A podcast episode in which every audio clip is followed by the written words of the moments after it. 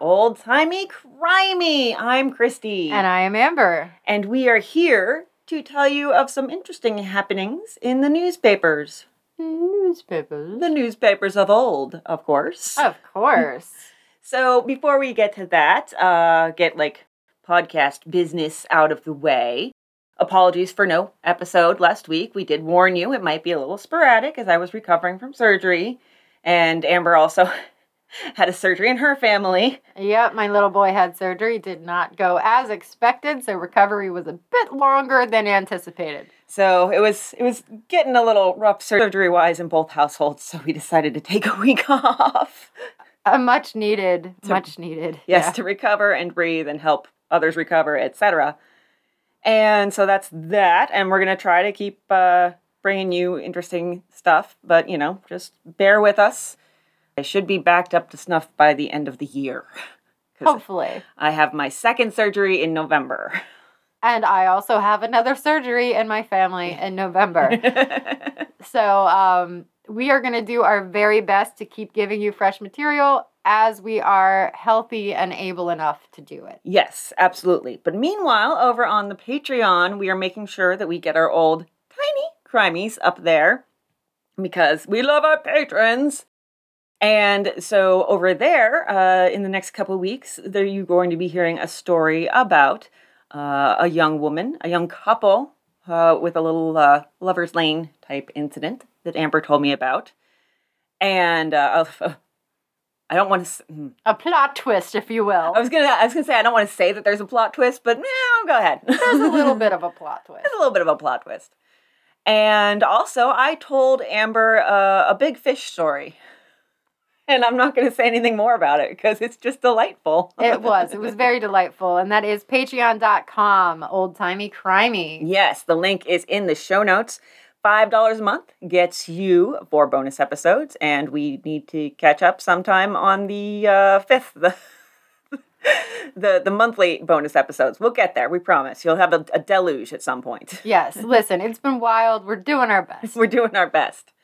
So five dollars. That is the same price. And 1927, you could buy big boys four-pieced vest suits, size seven to sixteen. Ooh. That's down from uh, seven dollars and ninety-five cents regular price. Single and double-breasted in new light and dark patterns. Long and short pants or two pairs lined with knickers. Look at this little gangster about to go like Oh! make some little tiny moonshine. He, he's only missing the violin case with the machine gun. right, right. It's like pinstripe. He's all he's, he's ready to go. He is snazzy. that is that cracked me up. So yeah, I think oh two little bits. We do have uh, people who gave us their hometowns to look into, and I have found cases in several of them. And uh, so if you want to also do that, we are still accepting hometowns, and you can tell us, and we will look into an old timey murder or crime in your hometown that you probably don't even know about because some of these things they just get forgotten by history. So you can email those to oldtimeycrimey at gmail.com or toss it up on the Facebook, tweet us, something like that. And also, um, I have a, a promise to a listener that we were going to do uh, a murder that the 100 year anniversary was September 14th. Unfortunately, that was only 12 days after my surgery, so the timing didn't really work out, but I wanted to let you know I'm working on it. I'm reading the book you told me about. I'm taking notes, I'm getting it ready, but I think it's going to be a it's it was always destined to be a big one. It's going to be a two-parter. It's gonna be a big one. It's going to be a big one. So, speaking of big ones, no, that doesn't work. Um, Let me tell you about my weekend. um, Amber, would you like to hear about a uh, delightful new wonder drug? Always. Yes, new wonder drug that uh, came around in 1900 as a harmless, as the headline tells us, substitute for morphine. Said to have been discovered by a Berlin doctor, Kaiser uses it for his periodical earaches. The formula, as yet secret. Professor Dreiser, the well known Berlin authority on the use of opiates, has discovered a substance that seems to possess all the soothing principles of morphine, while at the same time, as a medicine, it is unaccompanied by the evil consequences that make the drug a curse as well as a boon. The substitute for morphine is called heroin. And according to private accounts, Professor Dreiser seems to be willing to give the chemical analysis of the new drug to the world, free, gratis, and for nothing. Well, thank you so much, sir. Thanks for that. What a wonderful thing you did for humanity.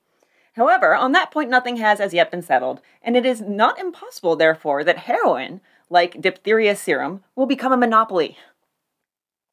The next headline is Does not intoxicate. Oh no? Oh no, no.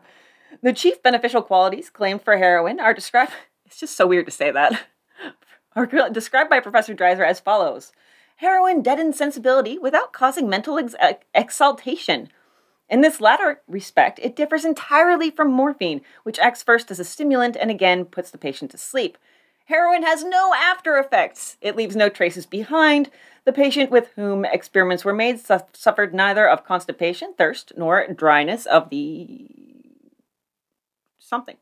Uh, for the reasons given, heroin may be used without hesitation by sick people suffering from lung trouble or in cases of bronchitis, violent coughing, or pneumonia.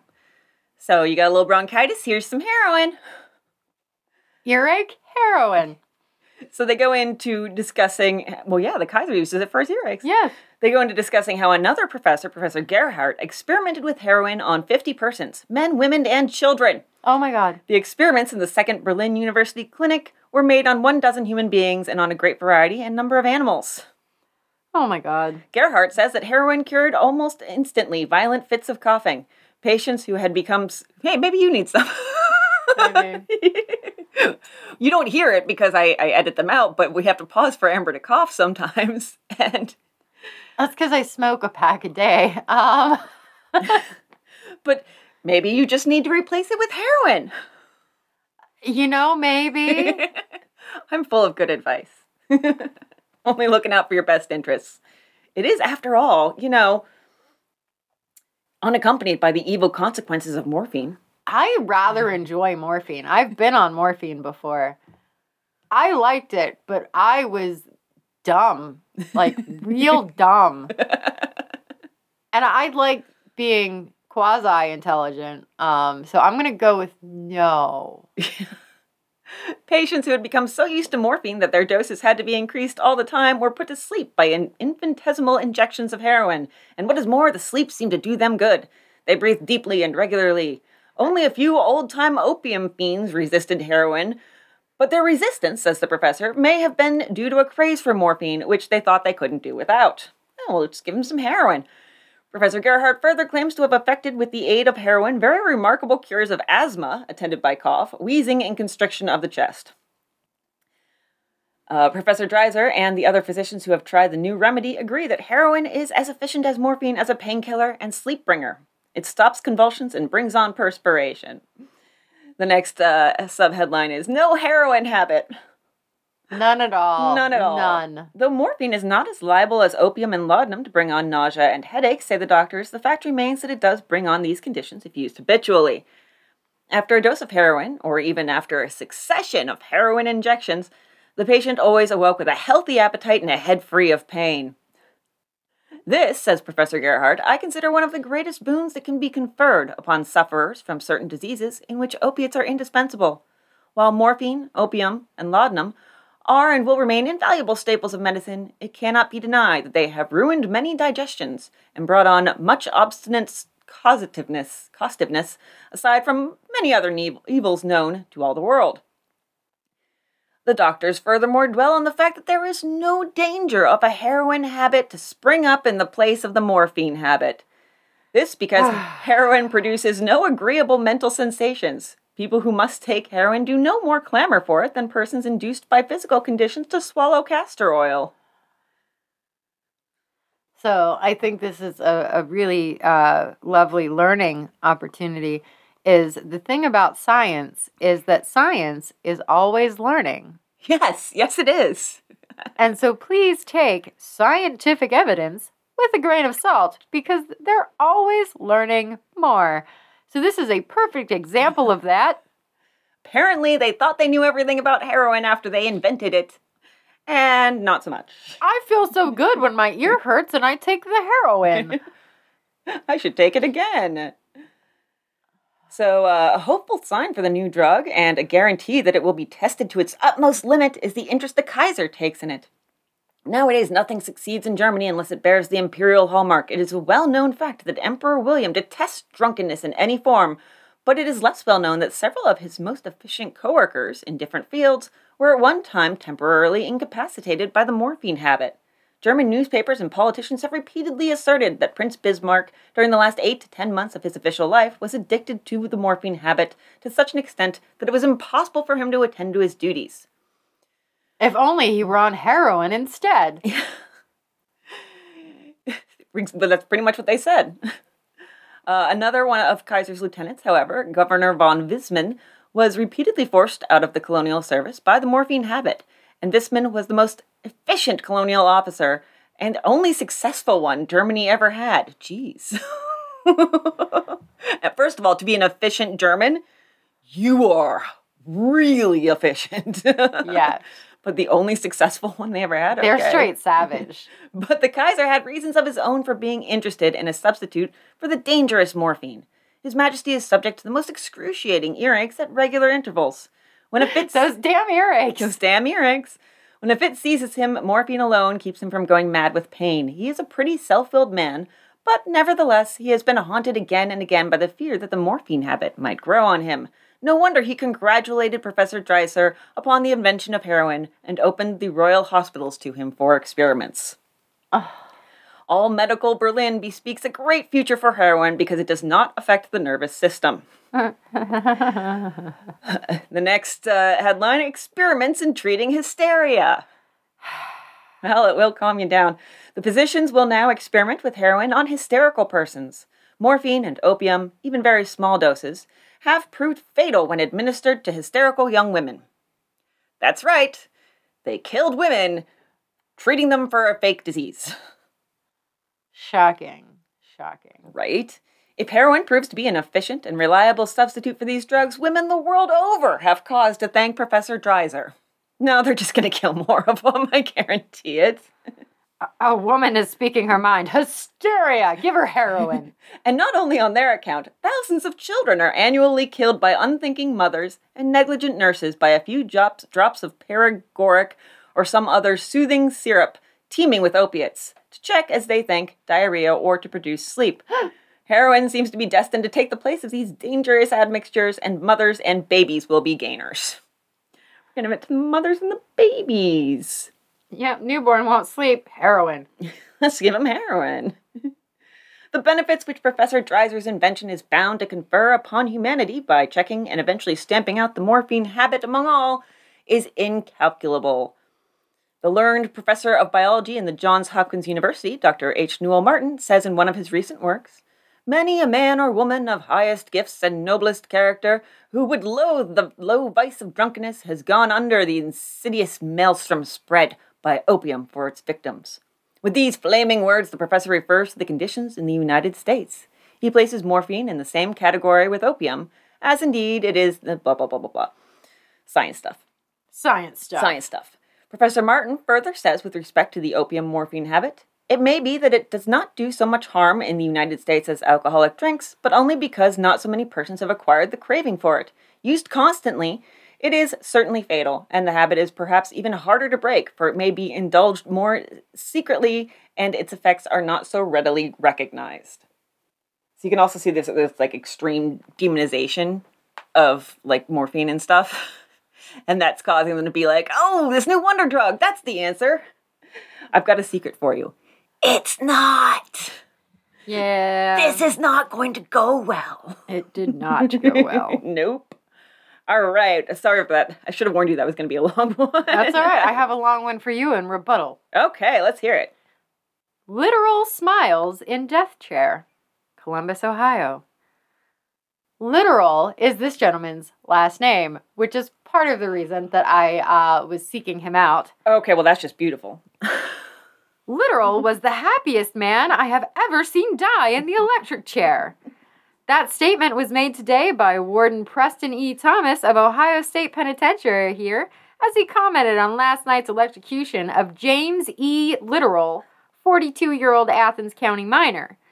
Literal died in the electric chair a few minutes after 9 o'clock last night for the murder of Harry Green, coal miner of Nelsonville. The slayer was baptized at his own request an hour before he died. Hmm. The immersion was held in the baptismal of the penitentiary chapel, at which the Reverend Willis Stump, pastor of the Pentecostal church here, officiated. He was assisted by the Reverend K.E. Wall, Protestant chaplain. Following the baptism, Literal spent his last hour on earth in the death cell adjoining the death house, which holds the instrument of death. Somebody needs to teach them about repetition, when to use it and when not. I enjoy it. Most of the time was spent in singing hymns. The last song, which the group sang at the request of Literal, was When the Roll is Called Up Yonder. Several prison guards who were stationed near the death cell joined in the singing. The convicted killer's last meal consisted of fish, mashed potatoes, tomato salad, creamed peas, rolls, jelly, coffee, ice cream, and cake. That's a big last meal. Mm-hmm. He probably pooped his pants. the meal was prepared by Mrs. Thomas, the warden's wife, in accordance with the custom which she began several years ago, which is actually kind of sweet in a Mhm. way. Before he was taken to the penitentiary from the impoverished death row at City Prison, Literal was visited by his sister, Mrs. Nancy Osman of Nelsonville. Literal, accompanied by the two ministers and followed by two guards, walked into the, the, the, the walked into the death chamber at 902. His eyes were filled with tears, but a broad smile lit up his face as he glanced around the room at the prison officials and newspapermen. May I shake hands with these men? he asked the warden. The warden said yes, and literal walked around the entire room and shook everybody's hands, saying, God bless you to each and every one. It is the first time in the history of the Ohio Penitentiary that a condemned man has made that unique request. With this unusual ceremony completed, Literal sat down in the chair and said in a loud, clear voice, Bless the Lord, I'm doing it for thee. I know I will see all you gentlemen in heaven. As he was being strapped into the chair by guards, he murmured, Lord help us, Lord help us, over and over. As the black leather mask was placed over his face, the smile was still on his lips and his eyes were raised upward. The current was applied at 9:06 and 4 minutes later the slayer of Harry Green was pronounced dead by Dr. George W. Keel, penitentiary physician. A complete confession to the crime was made earlier in the day, apparently. So he was already like sentenced, and he was like, "All right, all right, all right. I'll confess. You baptized me. I now have no sin. Winner." hmm. Literal was first sentenced to die April 3rd, but he was granted a stay March 25th by Governor Myers Y. Cooper so that his wife and two children might visit him. Aw. Mrs. Literal and her sons live at Baker, Oregon, where the family moved several months ago. Can't say I blame her. Mhm. The second stay was granted April 3rd to permit the Board of Clemency to investigate the case. The stay was until yesterday. Literal beat Green to death October 2nd, 1929, at the mouth of an abandoned mine near Kimberly in Athens County. The slayer then robbed his victim of $700. Wow. Jeez. Coal miners rolling in it. So that was from the article. I have a little more because I, I looked into literal because his name is literal and that's literally the best thing ever. It's I, I still can't get over that headline. Literal smiles in death chair. That's that's beautiful. It is. It is. So, Somebody give that reporter a frickin' Pulitzer if it exists at this point in time. uh, 1930. No, probably not. I don't know. When was the Pulitzer created? I feel like it was created more like like early 1900s. Oh, well, Uh, like perhaps. sometime like maybe like right after like yellow journalism and everything was was really in vogue. So uh, you keep on telling me, and I'm gonna look it up. So, Literal was the son of Mr. and Mrs. Sanford Literal, living in Snake Hollow near Nelsonville. He was born in Kentucky, never attended public schools except for two or three months when he was six years old. When he was 17, he was married to Huldah Kelty. He worked in mines and worked as a lumberman. Then he moved to Michigan, where he worked in various factories, and then came to Ohio, where he spent several years as a miner. Nine years ago, he and his family moved to Oregon, where he was employed as a lumberman and a washer in the gold mines. It was while he was coming back to visit with relatives that he planned the murder of Green. Now, this is some of what interested me so much about Mr. Literal. I couldn't really find much of the the Green murder. But holy fuck this guy. So he had 12 deaths in the family. 11 of his children were dead. Oh my god. And then two months before he was sentenced to die, a 12th child died Jesus. My while he was in prison. Oh my God. So he had 14 kids, 12 of which died. that is not a good ratio. That's That a- is a not a good ratio. rough, rough uh, success rate there. And part of the reason that his wife, like he was given the stay for his wife to visit, she was suffering with a cancerous growth in the Oh. hospital in Oregon. And she was only expected to live a few months. oh my god. So uh, they did give him a stay so that she could come and see him one last time. Those poor surviving kids, though, they've, they've lost like almost their entire gigantic family. Yeah. Well, if they even knew them, because it didn't really say like how old the kids were when they Yeah. when they died. So a lot of them could have been like stillborn and stuff like that. True. Yeah. Uh, but that information was actually from Find a Grave. So I just wanted to throw that out. James E. Literal. James E. Literal. Literally, such a hard life, though. Literally. Maybe one of his kids died, and he's like, you know what? I'm going to beat this guy to death. Fuck it. Like, because it really didn't say, like, did they even know each other beforehand? I couldn't find anything about that. The fact that the coal miner was walking around with seven hundred dollars, though, like for somebody like that's a lot in nineteen twenties. For somebody to be walking around with that much money, I don't think you'd do that all the time. That feels like something that the killer had to have, Mr. Literal, had to have known prior. Yeah, well, they. They're both miners, so I'm assuming they knew each other like from work at some point. Or Maybe he knew that it was just payday, and if he caught him on the way, you know, from the, I don't know, the Even seven hundred dollars—that's too much for a payday back then. That's true too. Yeah, that's a lot. I mean, that's a ton. I mean, is you a ton see of money. like, oh, somebody's making like sixty dollars a week or something. You know, like seven hundred dollars is a lot. Yeah, nineteen twenty-nine, seven hundred dollars. Yeah. Mhm. So, oh, uh, 1917, it appears, is when the Pulitzer started. Mm. So, So that gentleman should have won a Pulitzer. for that headline alone, yeah.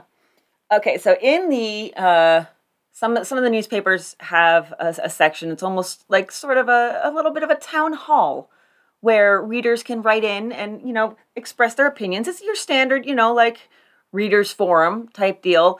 But in the in the 1920s and 30s, it is amazing. okay. Uh, because people just spoke their opinion, and um, yeah, they, they say some interesting stuff. Uh, this one, the uh, the editorial writers t- titled "Old Time Creed." So I, I thought that also drew my eye because it's this close to old timey crimey. All right, you ready for this? Uh, as ready as I'm gonna be. No woman has any love or even respect for a man she can boss and bully, and no real woman will allow a no, sorry, and no real man will allow a woman to boss him, no matter how much he may love her. I know there are a number of spineless creatures who let their women boss and order them around like trained animals, and meekly submit to it. But these things are not men.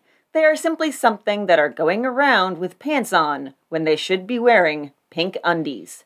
Nuff said. And it's signed He Man. Wow. Yeah. Do you want me to throw another letter at you? No, no, no. You- Okay. I, I'm going to go ahead and tell you a quick story. This is Boston, January 1st of 1892. Apparently, Boston citizens do not intend to let the palm for thief catching be held undisputed by the residents of outlying towns and cities. This was made evident yesterday afternoon when a citizen saw a man leaving the house, number 53 Lowell Street, occupied by Mr. Friedman, carrying in his arms a bundle of clothing. The citizen gave chase. Being close pressed, the, the thief ran into 9 Willard Street to the roof of a shed in the rear and jumped a distance of 25 feet to the ground. The shock caused a compound fracture of the right leg.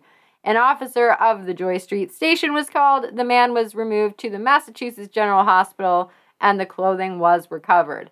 So basically, a neighbor is walking by, sees a house being robbed, goes, that shit's not yours, mm-hmm. and chased his ass down. Nice. And I thought that was fantastic. that is fantastic. I feel like we should do more of that again because this citizen, all he did was yell and run and cause somebody to break their leg. That's great. I think that's great. Impressive results for low effort. I mean, chasing and running and yelling. And then broken leg, you don't expect that. That's that's pretty good. Yeah, that's what happens when you jump off of roofs, I Yeah. guess.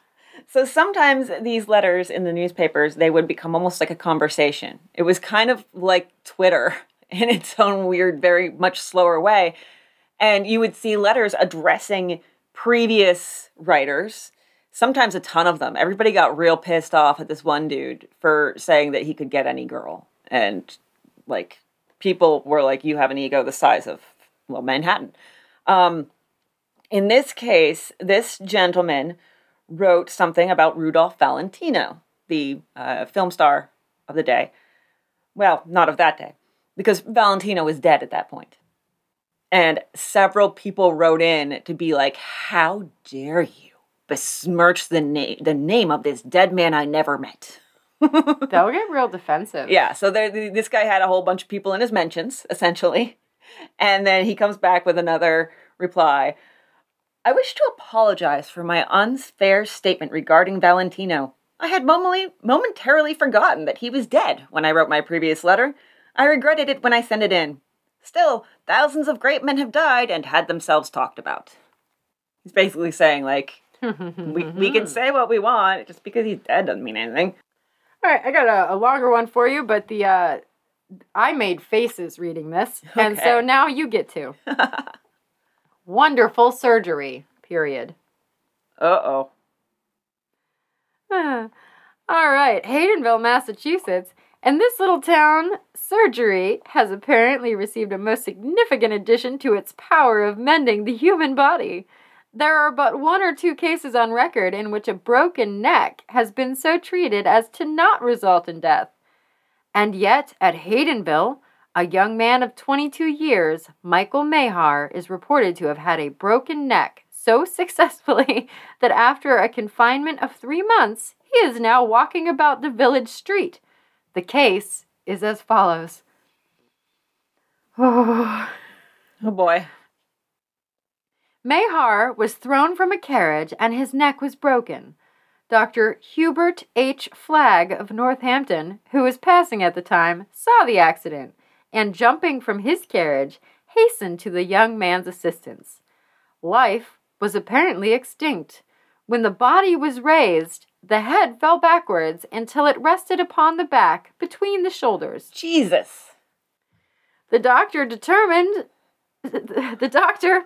Sorry, that is a terrible image and that broke me. The doctor, determined to disregard the maxim so universally ap- applied in similar cases, make death as easy as possible, and to test a theory he had for many years held in spite of the history of such cases as revealed in medical records. He immediately grasped the body firmly with his knees, and taking the head gently but firmly between his hands, by a gradual movement, slowly reset it in its former position. Respiration, which had ceased, slightly returned. Brandy was forced down the patient's throat. of course. Maybe they should give him some heroin. The pulse rose from 18 to 36. Jesus, they must have measured pulses differently back then. But I don't know. He was he was pretty much almost dead, so 18 to 36 could be. His head was on his back. Yeah. So who knows? Yeah. Oh God, I don't like it. Moments were precious and the nicest care necessary to keep the head in position. Well, I mean, it was just flopping around back there a minute ago. The patient was carried to his home, the doctor never for a moment releasing his hold upon the head. On arrival there, it was bandaged into position, and later an iron brace was applied, which would absolutely prevent a dislocation by hasty movement. For three months, young Mahar has been watched, not only with the doctor's and a mother's tenderest care, but with close scientific interest, which became associated with the case. After eight weeks of confinement, the young man could slightly move his head, and a daily removal of the brace for a few hours was authorized. The patient is now moving about, the strained and broken parts in the neck becoming more firmly rebuilt each day. An absolute recovery is looked for, in which event the case would be without parallel in the annals of medicine.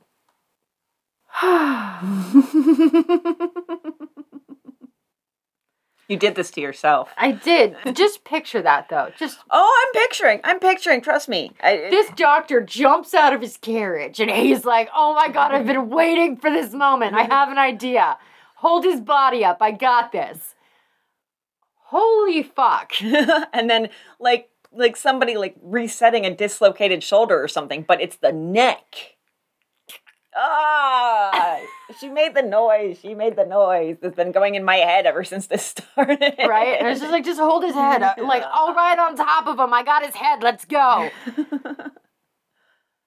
Dump brandy down his throat. He's not breathing. Alcohol. It's amazing. Oh my god. For science, guys. For, For science. All right, this is. Uh, I'm pretty sure this law did not stay on the books, but uh, it's called a freak law in New Mexico is blow to many sports. New Mexico, a state long noted for conservatism and sanity in the matter of its legislation, appears to have succumbed at last to the machinations of the freak lawmaker. The new Anti Gambling Act, which the Attorney General holds, prevents a baseball games for pennant, prize, or anything of value, appears to be in a class by itself. Not only baseball, but chess and checker tournaments where a trophy is at stake, and we assume also golf, come within the scope of this remarkable statute, which puts a ban on bridge and places penny ante in the category of serious offenses. So they were like, it's gambling if you can even win a, like a ribbon. Wow. Getting hardcore there. Can't bet on the best pie. I'm going to tell you a quick little blurb about doctors and lawyers. okay. Uh, the ca- the case that this was from does not matter because it was boring. While cross-examining Dr. Warren, a New York counsel declared that doctors ought to be able to give an opinion of a disease without making mistakes. They make fewer mistakes than the lawyers, responded the physician. That is not so, said the counselor. But doctors' mistakes are buried six feet underground. A lawyer's are not. No, replied Warren, but sometimes hung as many feet above the ground. Wow. I thought that was most excellent. It made me giggle. that is a good one. All right, I've got uh, a little bit of a little bit of crime here. Just one family that's having, one might say, a rough week. It's the uh, Vecchionis family. Uh, youth punches girl, then has mother arrested. So it's gonna be it's gonna be a fun time here. Okay. Love's Highway is proving a rocky road for the Vecchionis. Only last June, Joseph Vecchioni, 24, Hoboken, New Jersey, wooed and won the heart of Frida Becker, 20, Hoboken, and married her in spite of her parents' objections and threats. Their romance attracted attention because of the difference in their religions. Following their elopement, they were jailed on complaint of Frida's father, who subsequently dropped his objections. Frida embraced Joe's religion, and they are reportedly still cooing like dove, doves in a nest in Jersey City. Enough for Joe and Frida. Yesterday morning, James Vecchioni, 22, younger brother of Joseph, met his sweetheart, Anna Midlick, 19, Hoboken, at 8 a.m. while both were bound for their places of employment. Anna accused James of playing around with other girls. Losing his temper, James punched Anna's pretty face. Later in the recorder, in, in recorder Adolf Karsten's court, James was fined $20, which was paid by his mother. I'm guilty, Judge, said James. I punched her in the jaw, but I still love her. Still later at home, Mrs. Vecchioni, who is flat broke after paying the fine, advised James to hawk a wristwatch owned by Anna and give back the $20. When James refused, his mother became enraged, he said, and stabbed him in the back with a carving knife. He had her arrested, charged with atrocious assault and battery. She was held on $500 bail. Her daughter in law, Frida, was last reported trying to raise the bail. Wow. Like I said, rough week. Rough week for the Vecchionis. Wow. All right, well, let me tell you about a body. It was a fearful sight that William Lane, the driver of Cash's grocery wagon, saw at an early hour this morning. On the Musey Road in Cape Elizabeth, lying in the gutter, face down, and actually frozen in, was the dead body of Frank Dolly of Cape Elizabeth. Dolly had been into the city during the afternoon yesterday with a companion, and they had been drinking heavily. At about 8 o'clock last night, they were at Mr. Cash's store, both considerably under the influence of liquor, and they left together. The next that was known of them was when Dolly was found this morning. Coroner Dennis Tobin was notified and he went over, viewed the remains, and removed them to the city. It is regarded as probable that the outcome by the liquor, Dolly fell by the wayside and froze to death. Mm. So, this is just a reminder, guys, because winter is coming. If you are that drunk, please Uber. Yes, absolutely. Yeah, remember that your your understanding of your actual body temperature goes away a little bit when you're completely, you know, intoxicated. Um, also, was it the 1920s? Uh, this was 1891. Oh, okay. I was gonna say like froze to death is, is not a surprising outcome of, of that kind of case, but there was also in the 20s when um, alcohol was, of course, you know, prohibited by prohibition in the United States. The government actually had um, some of the illicit hooch being made with horrifying substances that ended up uh, killing people. Well, so this this freeze to death thing was actually a recent problem in Russia. And Russia is smart. So they decided to make tents with heat along the way that people would stumble home and offer free vodka. I think we should we should qualify that statement. Russia is smart about drinking. They are smart about drinking. Actually, a lot of the Russian people though do not agree with their leaders, much like um, I don't know, America. So I, I don't I don't want to say like as a whole, but like I thought that was a great idea. So people love alcohol and they keep passing out and freezing to death. So let's offer them more alcohol in a setting that is warm. Yeah, yeah. Let's just keep them warm. The problem is not the alcohol. The problem is the temperature. Yes. Modern problems require modern solutions. Indeed. So this is a little blurb about a screen star of the day who has some specifics for uh, any man that she is to keep company with. Sacramento bachelors, if you have any fond hopes of wedding Constance Talmadge, pretty and vivacious screen star, you must not. And the rest, this list is in caps, by the way. Wear tan buttoned shoes. Eat spinach. Carry an umbrella. Popeye's out. Wear a beard. Say, I'm feeling badly. Wear a ring on your middle finger. Or sing tenor. Wow.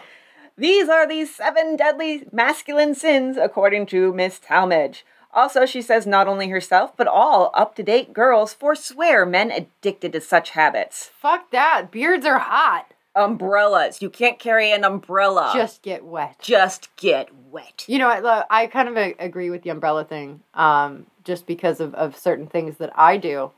Uh, yeah, just get wet. All right, so this is uh, the more. Constance has a few more things to say. Christy is now uncomfortable. I'm having trouble reading the words. I don't like men, says Constance. She's my kind of gal. Yeah. Now I know why she doesn't want a beard. Yeah. I mean, I don't like most men. I never could marry a man who had any of the above habits. Of course, there are plenty of other things which might forever bar him from becoming my lawful protector, but those are the seven deadly sins, and I believe they are abhorred by most other girls too. Constance, fair with the warmth of summer and ever aglow with happiness, is portraying a young. Oh, it's just about a a movie that she's in. So yeah, the, that's uh, Constance Talmadge's. Uh, you can't wear tan button shoes. Can't wear can't wear tan button shoes. Can't Pussy. can't ever say I'm feeling badly. Toxic masculinity works both ways. It really does, and that was the thing back in the day. Like even even my dad's generation, like you don't say like you're ever feeling sick or badly. Like you just don't do it. mm-hmm. You internalize that shit. You stuff it down deep, deep down. Yeah, you got to fill your dick with it. Mhm. That's, that's that's how you do it. Uh, I'm going to give you a quick what the fuck. Okay. St. Louis. A special from the I can't read that. A special from Kansas says John Delaney, a wealthy farmer of Doniphan County, died last week. On the day of the funeral, his wife was taken ill, and in 24 hours, she also died. Oh my goodness. Not done yet. Oh. Two sons in California were sent for and arrived in time for the funeral of the mother. Yesterday, both sons died, Huh. apparently from the same disease. The supposed cause of death was moving into and sleeping in a new house. Oh, carbon monoxide maybe? Something like that. I'm thinking so. There was definitely something in the house. Wow. Yeah. So first the guy dies, and then the wife, and then the sons come to bury the parents and also die. Stay in a hotel. Yes. that would be my advice. If both of your parents mysteriously died, maybe don't After moving into a new house. maybe don't sleep in that house. Maybe not. Yeah. Uh, so this uh, this is an interesting one. Life, the grim comedian, today had restored a mother to a son after each had thought the other dead these 14 years. Tom Calder, 22, had been arrested here on a moonshining charge. His mother, now Mrs. S.H. Myers of Portland, read an account of the arrest and came here to claim her son. She had been divorced from Tom's father 14 years ago, and the father led each to believe the other had died. Wow. So she thought her son was dead, and the son thought his mom was dead. Yep. Wow. And they only found out because he got busted for moonshining. Wow. All right. How about why Miss Pauline Cleveland was sent to an asylum? Regarding the placing of Miss Pauline C. Cleveland, cousin of his wife, in an asylum, Reverend Clendenden, Oh boy. whatever, says that he did not force her to go to the asylum. It was her own wish to go there. He said that the day before Christmas, he received a letter from Miss Cleveland, dated from the asylum at Harrison, which contained words of a most friendly character. The letter closed with Mrs. Cleveland's sincere wishes to himself and his wife for a Merry Christmas and a Happy New Year. Mrs. Clenenden, a daughter of Horace Greeley, says her cousin has long been subject to epileptic epileptic fits. I can't fucking talk. and periods of insanity. And it was only because of a physician's advice that she consented to placing her in an asylum. For years, she tried to avoid this, although at great sacrifice and worry to herself. Hmm. So, this is how I read this. A woman wrote to her cousin and her cousin's husband, Merry Christmas. And they're like, that crazy bitch. She's back on her bullshit. exactly. Because it was like she wrote them a nice Christmas card and they put her in the asylum, but she wanted to go. So I am not sending any Christmas cards this year, And that is why. and that is why. Excellent. Now uh, I'm going to give you a headline that you can you can tell uh, why this this drew my attention. Wood Babes, Hmm. 193, hike it from Texas. All right. So that's Wood, W O O D, Babes. The babes in the wood have grown up. They were found exhausted and hungry by the roadside at Iselin, New Jersey yesterday by a, motor- a motorcycle patrolman and said they had walked all the way from Texas, most of the time with empty stomachs. They identified themselves as Texas Jack Tyler, 93, and Ma Tyler, 69. Nice. Pa said he would have given up the long walk lots of times, but Ma kept him going. They are bound for Canada, where Ma, who is Scotch, believes she will find friends to help them. Tyler is a slight, wiry little man with a keen sparkle in his eyes. He claims to have been a friend of Jesse James and to have been present when. Now, this has to be a typo. Somebody was drunk at the typewriter, I swear. Fark Ford Let's go with it. shot the notorious holdup man to death. Tyler was captured by Indians when he was four years old and escaped at the age of 14, he said. Three times the. I can't say it, Native Americans were about to kill him, but his life was saved by squaws, Texas Jack told Sunquist. They left the Texas panhandle last New Year's Day, the old fellow obtaining work in kitchens of restaurants along the way. The panhandle isn't like it was, he said. Those oil drillers have broken up the old ranches, and it's hard for an old man to make a living if he isn't strong enough for the heavy work around the oil wells. Ma and I talked it over and decided we make to make a new start, and here we are. And so a committee of people in the town collected for them twenty dollars and twenty cents. Aww. But I just ninety three years old, and walked from Texas to New Jersey, I'm impressed. and they're still headed for Canada. Keep on trucking. And she's just like, well, I have, you know, there's people there. Maybe some of them know me. So they're supposedly nicer. yeah. All right. A Princeton football player back from his wanderings. New York. This is 1892. The mystery surrounding the whereabouts of Ralph H. Warren, the Princeton college man, has been cleared up. The young man walked into his parents' residence this evening. His uncle, Frederick Crosby, refused to allow reporters to see him, but said he told a somewhat incoherent story about his doings. When he left Fraser's house, he walked further than he intended, and the next thing he remembered was the intention of starting for Harper's Ferry.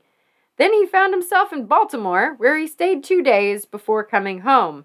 His relatives, acting on the advice of a family physician, did not urge him to give any further particulars until he had rested and recuperated. So a college aged kid just fucking walked, kept walking, just kept walking. Sometimes you gotta go walk about, man. Sometimes you just gotta just gotta get out. I, I think the pill kicked in and uh, he went on a two day bender and then was like, oh, yeah, I'm a Princeton grad, so we're just not going to talk to reporters. It was just a, a moment of uh, lapse and oopsies. I can't go into details. Doctor's orders. Doctor's orders. Mhm. I've got an advertisement here. Uh, this is aimed uh, obviously at children. It's uh, Dolly Doolittle. Free. You can get a free doll. She is 15 inches tall. She walks, talks, and sleep. Sleeps. We call her Doolittle because you have to do so little to get her. We send her free together with rain cape and beaded bag for selling 20 needle books at 15 cents each. So, you, a little child, sell books of needles. I'm hoping sewing needles. Who knows? Heroin. Heroin. And you sell 20 of those at 15 cents each, and you get yourself this lovely Dolly Doolittle. Uh, there's also other other, adverti- other advertisements that have it being like uh, you sell perfume, uh, is another thing they have. And uh, if memory serves, when I looked this up, it was about that's about fifty dollars today. Oh, wow. Yeah. So you have to get like fifty dollars worth of and fifty dollars for a doll.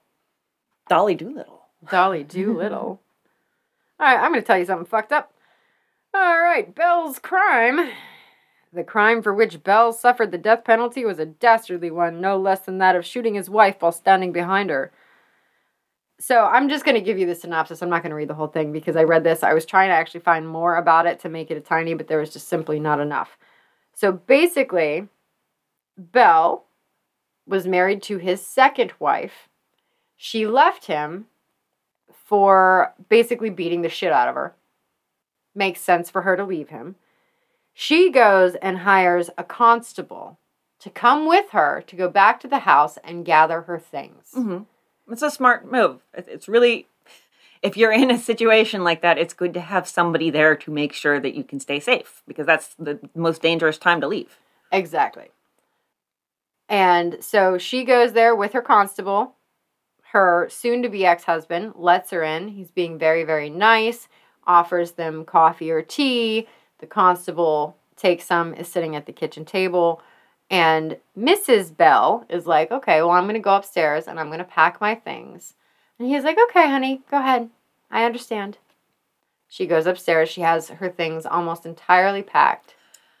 Mr. Bell goes, Excuse me, sir, I'll be right back. Walks upstairs, walks right behind his wife, and shoots her in the back of the head. Oh man, she was so close. She was so close, and the constable was downstairs. Yeah.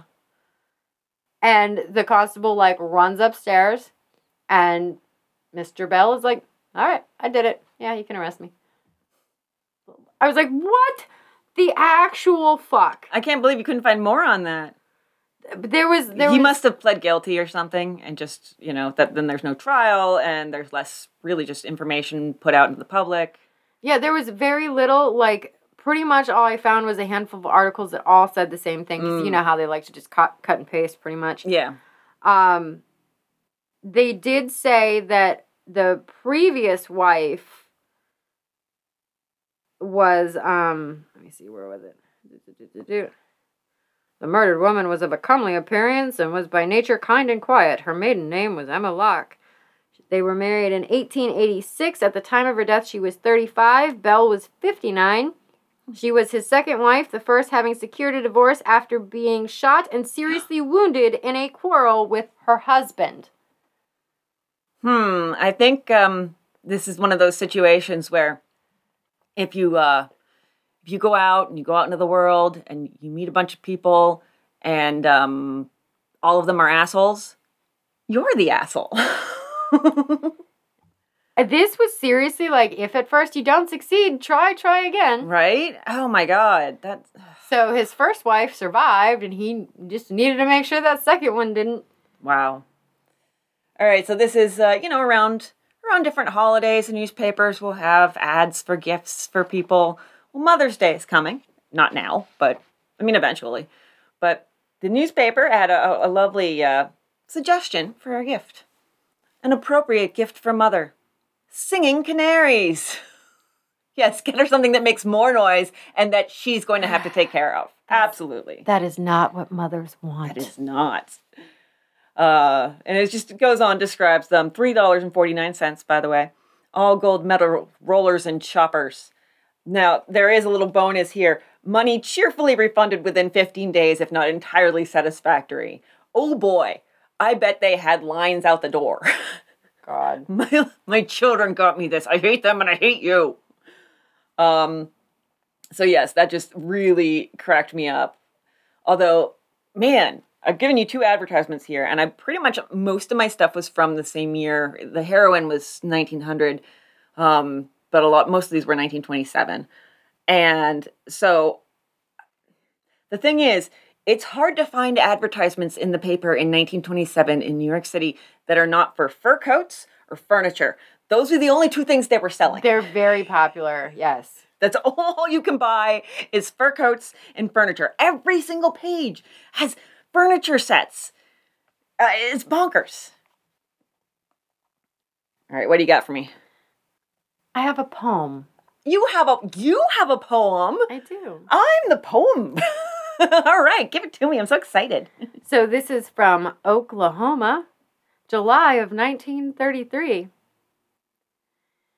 This was a verse left after a robbery. So the robber was quite cute. And left a poem. He did. So John Chapman had 39 chickens. Now he has three a rooster and two hens. Pinned to the henhouse door when the farmer discovered his loss was the following note I steal from the rich and I steal from the poor. I will leave the old rooster to make me some more.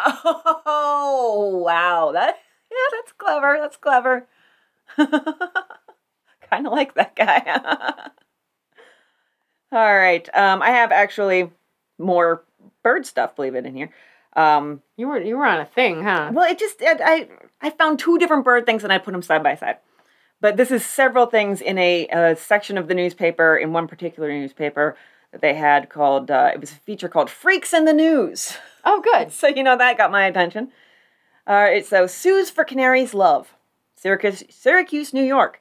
Mrs. Anna Mallet has filed suit in the Supreme Court asking $500 damages for the alienation of the affections of her pet canary from Mrs. Martha Taylor, her neighbor. The bird escaped from its cage and flew to the Taylor home. Oddly, I have something very similar. Oh, okay. It's not about a bird, though. This is uh, Norristown. William H. McFadden, 74, Philadelphia, was awarded a verdict of $800 tonight by a jury before Judge J. Ambler Williams against William C. F. Schultz, 57, 37, hard to tell. Something um, seven. but a garage owner. So McFadden charged Schultz with alienating the affections of his wife, Martha McFadden. The trial started Tuesday and was resumed today.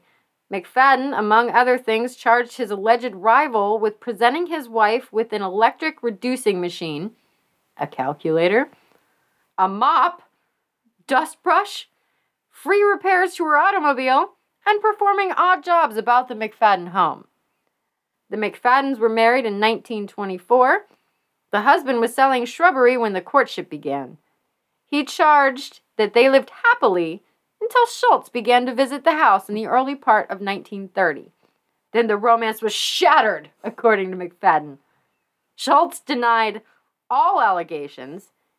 He admitted buying the reducing machine, but said Mrs. McFadden actually paid him for it.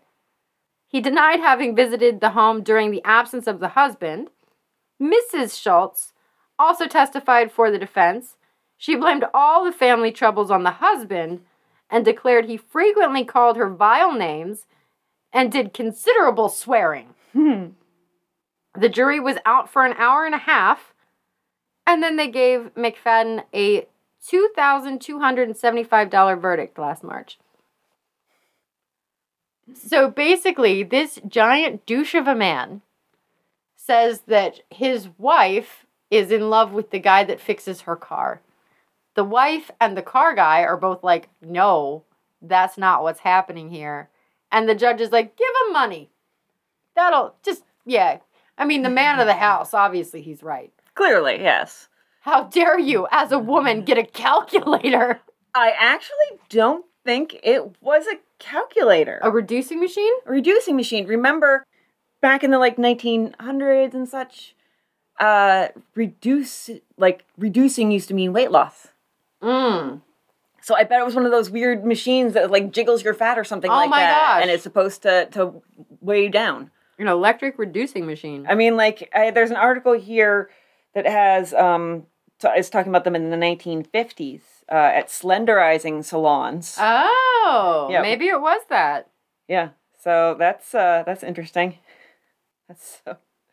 This article has. I, I need to see what the full name of it is because it, it said vibrating, and I need to know the rest. Oh, well, why is it different in the preview?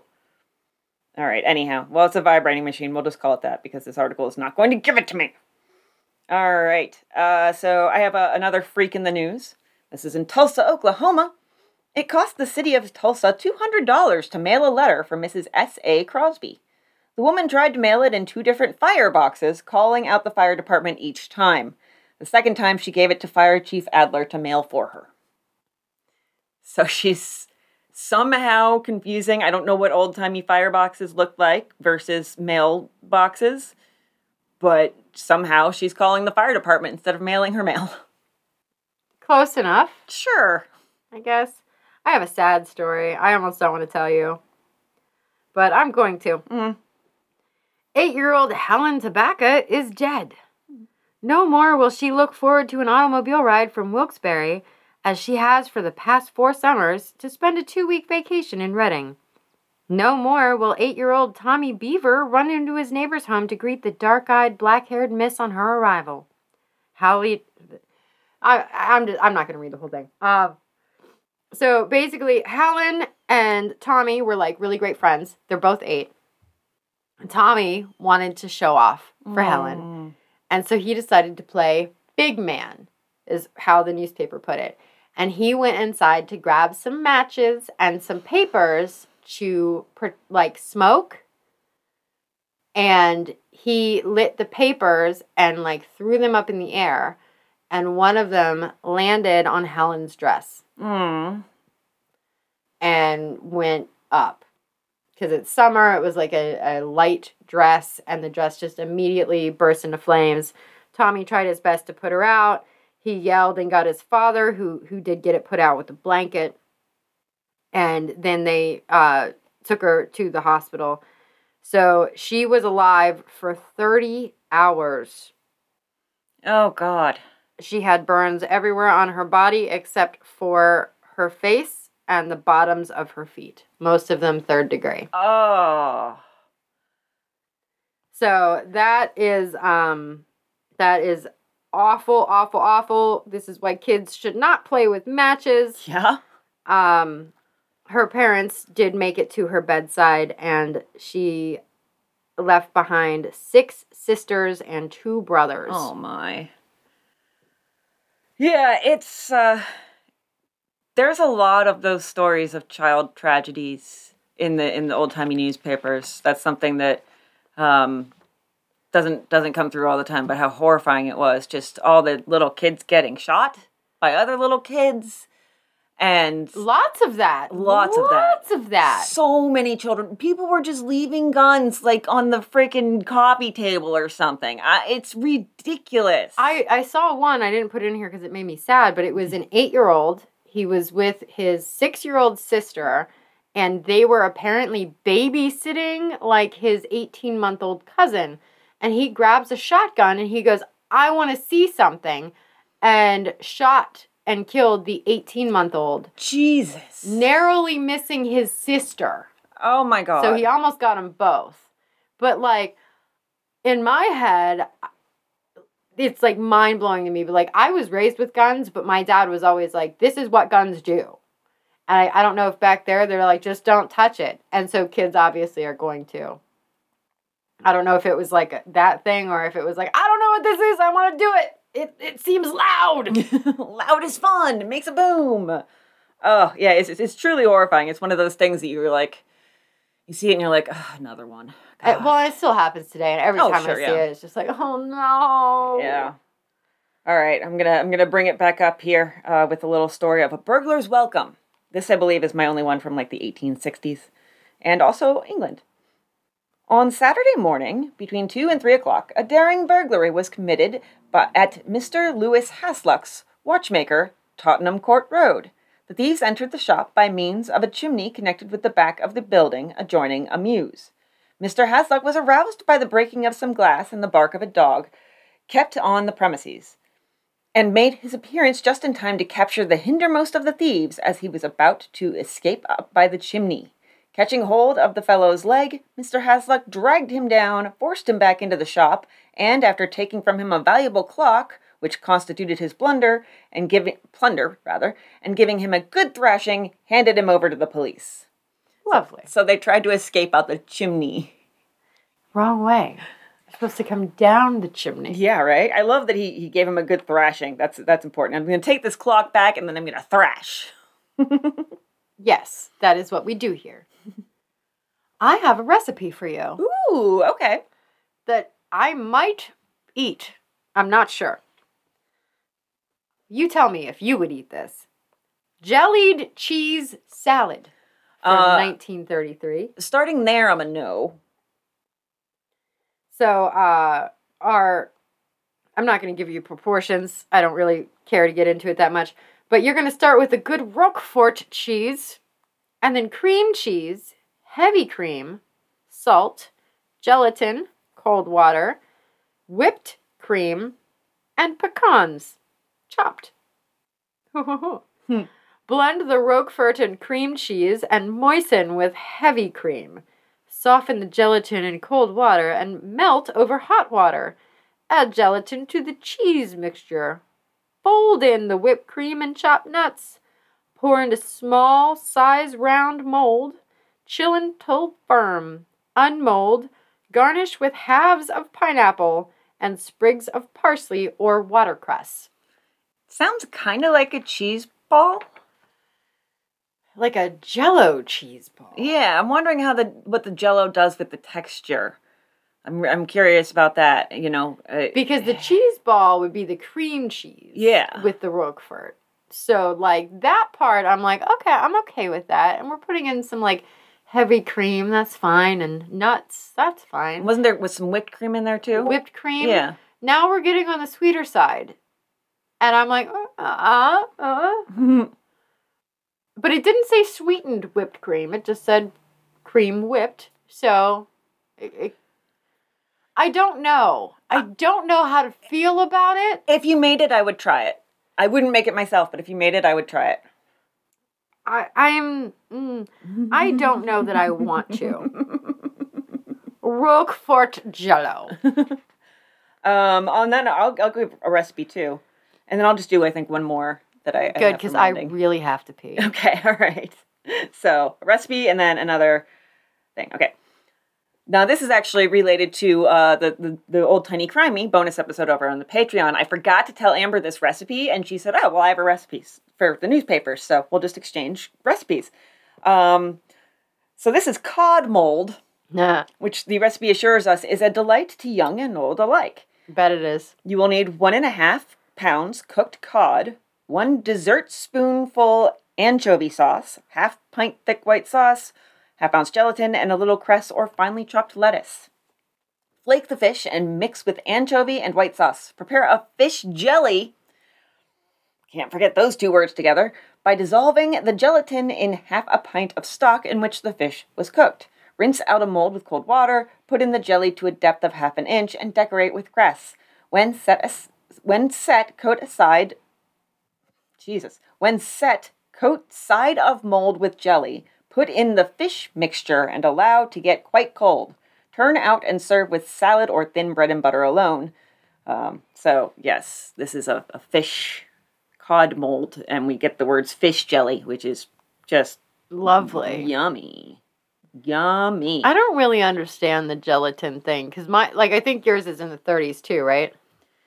Yes, or um, yep, mine would have been in the 30s because I found it in the same that same year of, of my uh, old tiny crimey. Same, same. That's how I knew what year mine was. Because Christy and I both did a tiny in the same year. Yeah. Without having discussed it. That was not uh, in any discussion that we had. We had no pre-plan to do that. She just happened to do 1933, and so did I. Frankly, I planned nothing and just kind of just whatever. Whatever happens. So, all right, one more little newspaper article, and then we will uh, head out.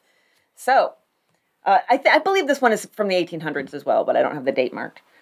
For the benefit of those who do a good deal of setting up and fellows who won't go home till morning, we state that a comet may be seen with the naked eye any clear night in the north in the northern part of the heavens at from 11 to 12 o'clock and from that time till daylight or until the morning star rises. For more than 10 years, astronomers have predicted that this comet would make its appearance during the months of August and September and say it is the most wonderful comet ever beheld. A collision with the Earth is predicted. That, that's the end of the article. We're not going to give any more information. I love that. It's so pretty. It'll be so beautiful. You should go watch the sky. Oh, it's gonna hit us. We're all going to die. Absolutely beautiful. Beautiful. So- Pulitzer shit right there. All right. Uh, I do have uh, a new patron that we need to say hello to. I just need to get into my Gmail.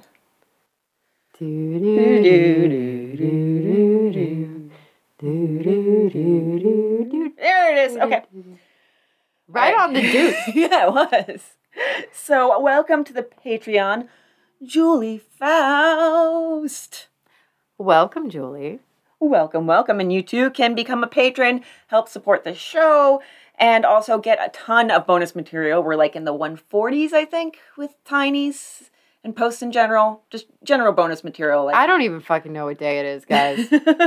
I have no idea. I, I like I was honestly shocked at how long I've been doing the podcast because it doesn't feel like it's been that long. And I'm like, wow, we've done that many episodes? No wonder I can't remember anything. I know, right? Or we have cases where we're like, this sounds really familiar. I cannot tell you how many fucking times I've read an article and I'm like, we did a case on this, right? Or did we not? oh my god, it sounds just like a case. But I can't remember what I would have called my show notes when I saved it to even check. Oh my god. How long ago was that? Time is relative. I have no idea. It's it's an unfortunate thing that you get to a point where all murders are the same. Eh, in a way, they are. In a way, they are You have a murderer and a victim. pretty much. Yeah, there's there's at its basis The level. The devil is in the details. it really is. I think we've learned that. If nothing else from this podcast, we have learned that the devil is truly in the details. I love the weird little freaking details that I can find. That is when I'm always the happiest when I'm researching a case. Yeah, that's true, though. like jurors set a record because as soon as they were picked, they had to go to the ball game. What? what? Maybe that, that must be why they were picked so fast because they had to you had to They on had a bus. tickets. We got to Yeah, go. Get on gotta the bus, guys. All right, you 12 are in to the ball game. all right. Um, that's pretty much all we got. Uh, I'm not going to guarantee we'll be here next week because I have still good days and bad days sometimes. Um, on Friday, or Thursday, some day recently, A day. I just oh, I was having like stabbing pains in my hip, like worse than usual and much more like localized. And at around noon, I was just like, I'm done. I'm going to sleep. And I took a four hour nap. Glorious nap. Glorious nap. It was absolutely glorious. Jackson was just like, he was, I was in the, the recliner and he was like, You were gone. He was like, I was like cooking my lunch and walking right past you. He's like, You were out. I was like, I think I really just needed it. So, like, it's hard for me to plan um, and say for certain just because I don't know.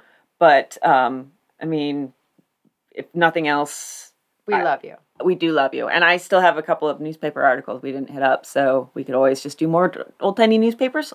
I don't know if people like them. I hope they do. I don't have any more. So either way, you're making me work. Either way, Amber's still got to do stuff. Damn it. All right. So on that note, um, don't Play with matches. play with matches. Yeah, don't play with matches, and do uh get inside when you're drunk. Yes. So, and definitely don't combine the drunk with the matches, Amber. Hey, hey, there has been some glory that has come from that. We still talk about it. yeah. Not in a good light by any means. I did light one of our friends on fire. just a little bit. It happens sometimes, You know what? It's a weird world and weird stuff happens. especially when you're drinking with Amber. Yeah. All right. Old timey gang, we will see you when we see ya. And bye. Bye.